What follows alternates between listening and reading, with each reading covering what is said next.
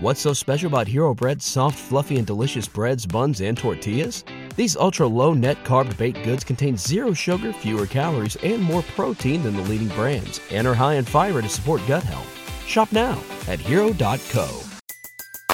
Everybody in your crew identifies as either Big Mac Burger, McNuggets, or McCrispy Sandwich, but you're the filet fish Sandwich all day. That crispy fish, that savory tartar sauce, that melty cheese, that pillowy bun. Yeah, you get it every time. And if you love the Filet-O-Fish, right now you can catch two of the classics you love for just $6. Limited time only. Price and participation may vary. Cannot be combined with any other offer. Single item at regular price. Ba da ba ba ba.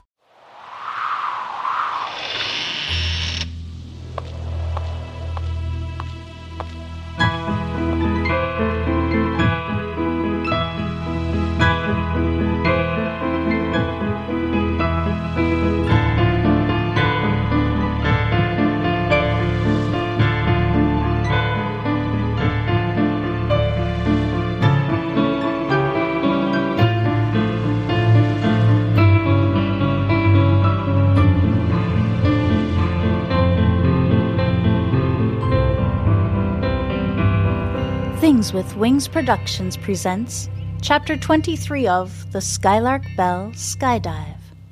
I'm your host, Melissa Oliveri. In last week's episode, Farfalla was found guilty of bringing harm to Nurse Betsey and pushed off the edge of a cliff in punishment. In today's episode, we read Chapter 23, Deja Vu, in which Farfalla finds herself in a horrifyingly familiar situation. Today's podcast partner is The Nightcap. If you're a fan of the eerie and inexplicable, be sure to check out fellow Boopod Network member The Nightcap.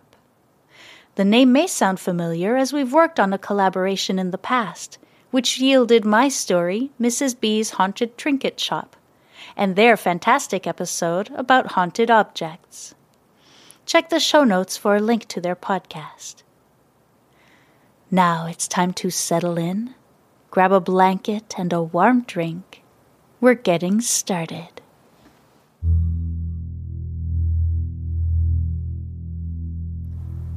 Perhaps it was all a dream. The part with the villagers and the skylark bell. Perhaps it was only moments ago that I fell off the boat, taking James and me to the island. Perhaps I am dreaming. Perhaps I am dying. The water is cold. So cold I can't think, I can't function. I think my hands are still tied behind my back. So it wasn't a dream. My hands. I'm holding something. The bell. Franny secretly handed me the bell. The bell and the song. They can get me out of here. It's like deja vu. I can see rays of sunlight filtering through the water. I can feel myself sinking into the sand. Again. The oak tree. I must think of the oak tree and the song. I must sing. I must sing in my mind and hold on to the bell. I will think of Elizabeth, my darling Elizabeth. Perhaps this time I will return to a time and place where we can be together. I can feel the sand under my back now. I think this is the part where everything goes black. I don't like this part. It's so lonely. I'm tired of being lonely. Farfalla feels hands reach down and grasp her by the shoulders, pulling her out of the darkness. She feels water rushing around her as she moves upwards. Finally, she breaks through the surface and heaves a deep, raspy breath. The familiar searing pain shoots through her lungs. She keeps her eyes squeezed shut, afraid of what she will find when she opens them. She takes a moment to catch her breath and calm her nerves, falling to her knees and letting them sink into the sand. I am on a beach, she thinks. She feels someone unbind her hands and she slowly brings her arms forward, her shoulders screaming in pain. She finds the courage to open her eyes and looks down at her hands, her fingers outstretched. She can see a pattern of spiraling skylarks imprinted into her skin. The bell. She had been gripping it so tightly in her hand it left a mark. But where is the bell now? Panicked, Farfalla scans the ground around her and runs her outstretched hands through the sand. But the bell is nowhere to be found. Finally, Farfalla looks up at the person who pulled her out of the ocean, but she can only see a tall silhouette against the blinding light of the sun. Suddenly, the scenery around her begins to spin, and she feels her body falling into the sand as everything goes dark again. Farfalla can hear soft voices around her, speaking a language she cannot understand. She takes a moment to get her bearings. She's laying on a straw bed. She can feel the hollow stalks of straw poking through the thin fabric covering it. She cautiously opens her eyes and looks up. She appears to be in a makeshift tent type structure framed with branches. The voices hush, and Farfalla turns her head in the direction they had been coming from. She sees a tall man dressed in a long white gown, not unlike her own gown, though he isn't covered in blood and dirt. Next to him stands a tall woman, her long blonde hair formed into a thick braid that rests on her left shoulder. The man approaches her bedside and kneels, so they are almost at eye level. He speaks words that make no sense, guttural sounds, gibberish to her. He then looks at her expectantly. He has asked a question. Farfalla attempts to sit up, but her head immediately begins to throb. He places his large hand gently on her chest and pushes her back down, shaking his head. She closes her eyes, exhausted, and gives in to the darkness once again. Farfalla has no idea how long it has been since she last opened her eyes. Hours? Days? This time, she sits up successfully and takes note of her surroundings. She can smell smoke in the air. There must be a fire nearby. There's no one in the tent with her, so she takes her time scanning the small, mostly empty room. Across from her bed, she sees a small table on which sits a collection of small bowls, each with different herbs and oils in them. Next to the flap that serves as a door, she sees a pair of sandals sitting on the dirt floor. She looks down at the floor near her bed and sees a pitcher and cup filled with water. She takes the cup and empties it in one gulp. She hadn't realized how parched she was. She grabs the pitcher and refills the cup, emptying it of its contents in a millisecond. She is refilling the cup a third time when the man walks into her tent. He smiles at her and gestures for her to continue. Farfalla fills the cup and takes a few more gulps before putting it down. She stands up, taking a moment to ensure her legs can carry her, then takes a few tentative steps around the room. Confident that she is steady on her feet, she turns to face the man. He says a few words that she doesn't understand and gestures for her to follow him out of the tent. The scene before her takes Farfalla's breath away. She is both amazed and disheartened. Clearly, she has traveled even farther back in time, away from Elizabeth. She is in a clearing in the woods, the thick canopy of trees above heavily filtering the sun. There are several tents erected around the perimeter of the clearing, and in the middle, an ancient, towering oak tree stands guard.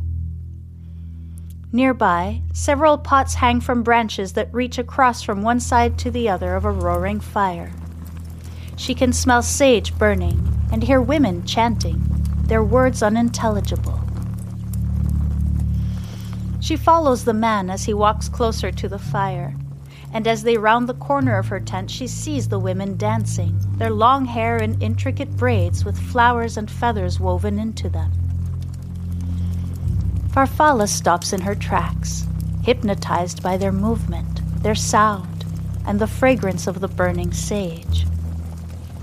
The man stops next to her, amused at her amazement. After a short while, he taps her on the shoulder, and they continue their excursion. He takes her to a much larger tent at the opposite end of the encampment. There, they find an old woman sitting on the ground at the back of the tent, her silver hair untamed and falling down her shoulders in ringlets. She looks up at Farfalla and smiles, gesturing for Farfalla to sit across from her. She says a few words to the man, and he exits the tent. Farfalla takes a seat across from the woman, and they face one another in silence for a while.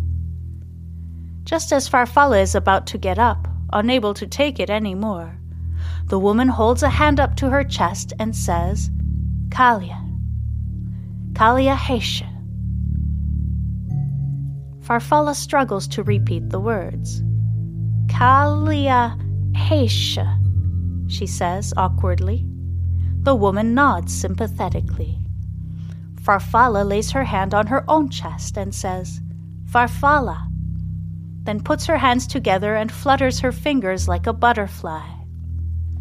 The woman smiles at her. Dialangi, she says.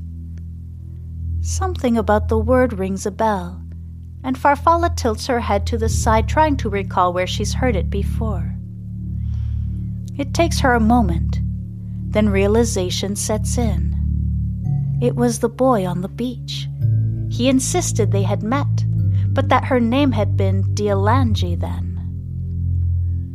The old woman, Kalia, reaches her hand out and swipes three of her fingers down Farfalla's cheek. Farfalla can feel something wet clinging to her skin. The woman then dips her fingers into a bowl filled with a type of blue paste and runs her forefinger above Farfalla's brow, then down her chin. She then proceeds to draw the same pattern on her own face. They are like two sides of a mirror, one young, one old. She dips her fingers in the blue paste one more time and draws an incomplete circle on the surface of the wooden plaque laying before her. She then draws a serpent's head, mouth stretched open, where the line of the circle had stopped, and forms the end of the other line into a serpent's tail, which stretches into the inside of the open mouth. Uroboros, she says. Farfalla stares at the image of the serpent consuming its own tail, an endless loop. I am the healer of my tribe, says Kalia suddenly in perfect English. Farfalla is shocked. She was beginning to think she would never find anyone to understand her. I have grown old, and I am tired. It is time for me to share my knowledge with a new healer. I believe that person is you, she says. Farfalla is too stunned to reply. Let's go for a walk, says the woman, smiling. Farfalla stands up and helps the woman get to her feet. She holds her arm as they exit the tent, and the woman guides her to a nearby path that winds its way into the woods. Where did you learn to speak English? asks Farfalla, finally regaining control of her voice. The old woman looks at her slyly, a mysterious smile teasing the corner of her mouth. You taught me, my dear, a long time ago, she says, waiting for Farfalla's reaction. I. that doesn't make sense, replies Farfalla, completely at a loss. It will. In time, says the woman, as they press on into the depths of the forest. Thank you so much for listening. Join me next week for Chapter 24 Time in which Farfalla navigates her startling new reality. Before I finish, a tiny note on today's episode. I like to hide little Easter eggs in the story. There are many throughout all three books, and I plan on releasing a document detailing them once we've reached the end of the trilogy. But for today, I'd like to share this one. The name Kalia Heshu means tawny owl and translates more literally to the old woman of the night. As you have probably already noticed, I like to incorporate bird references into the story, and this name seemed perfect for a wise old woman like Kalia. The Skylark Bell is brought to you by Phaeton Starling Publishing and features original music by Cannelle. If you're enjoying this story, please consider leaving a rating or review. They're both greatly appreciated. You can also support my work by subscribing to Patreon or Ko-fi. There you'll get early access to ad free episodes, as well as digital downloads of the music and more.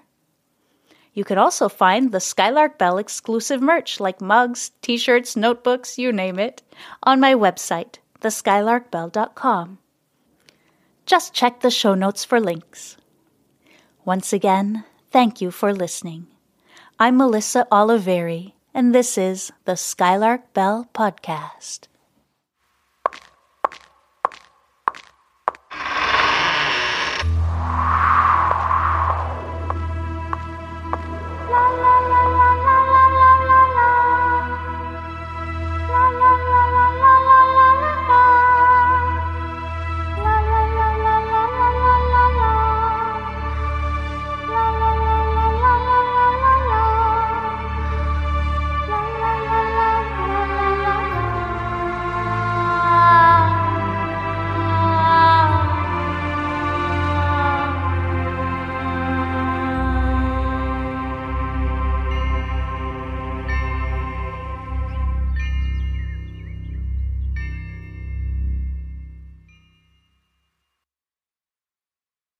What's so special about Hero Bread's soft, fluffy, and delicious breads, buns, and tortillas? Hero Bread serves up 0 to 1 grams of net carbs, 5 to 11 grams of protein, and high fiber in every delicious serving. Made with natural ingredients, Hero Bread supports gut health, promotes weight management, and helps maintain blood sugar. Hero also drops other limited edition ultra low net carb goodies like rich, flaky croissants and buttery brioche slider rolls. Head to hero.co to shop today. Everybody in your crew identifies as either Big Mac Burger, McNuggets, or McCrispy Sandwich. But you're the filet fish Sandwich all day. That crispy fish, that savory tartar sauce, that melty cheese, that pillowy bun. Yeah, you get it. Every time. And if you love the Filet-O-Fish, right now you can catch two of the classics you love for just $6. Limited time only. Price and participation may vary. Cannot be combined with any other offer. Single item at regular price. Ba da ba ba ba.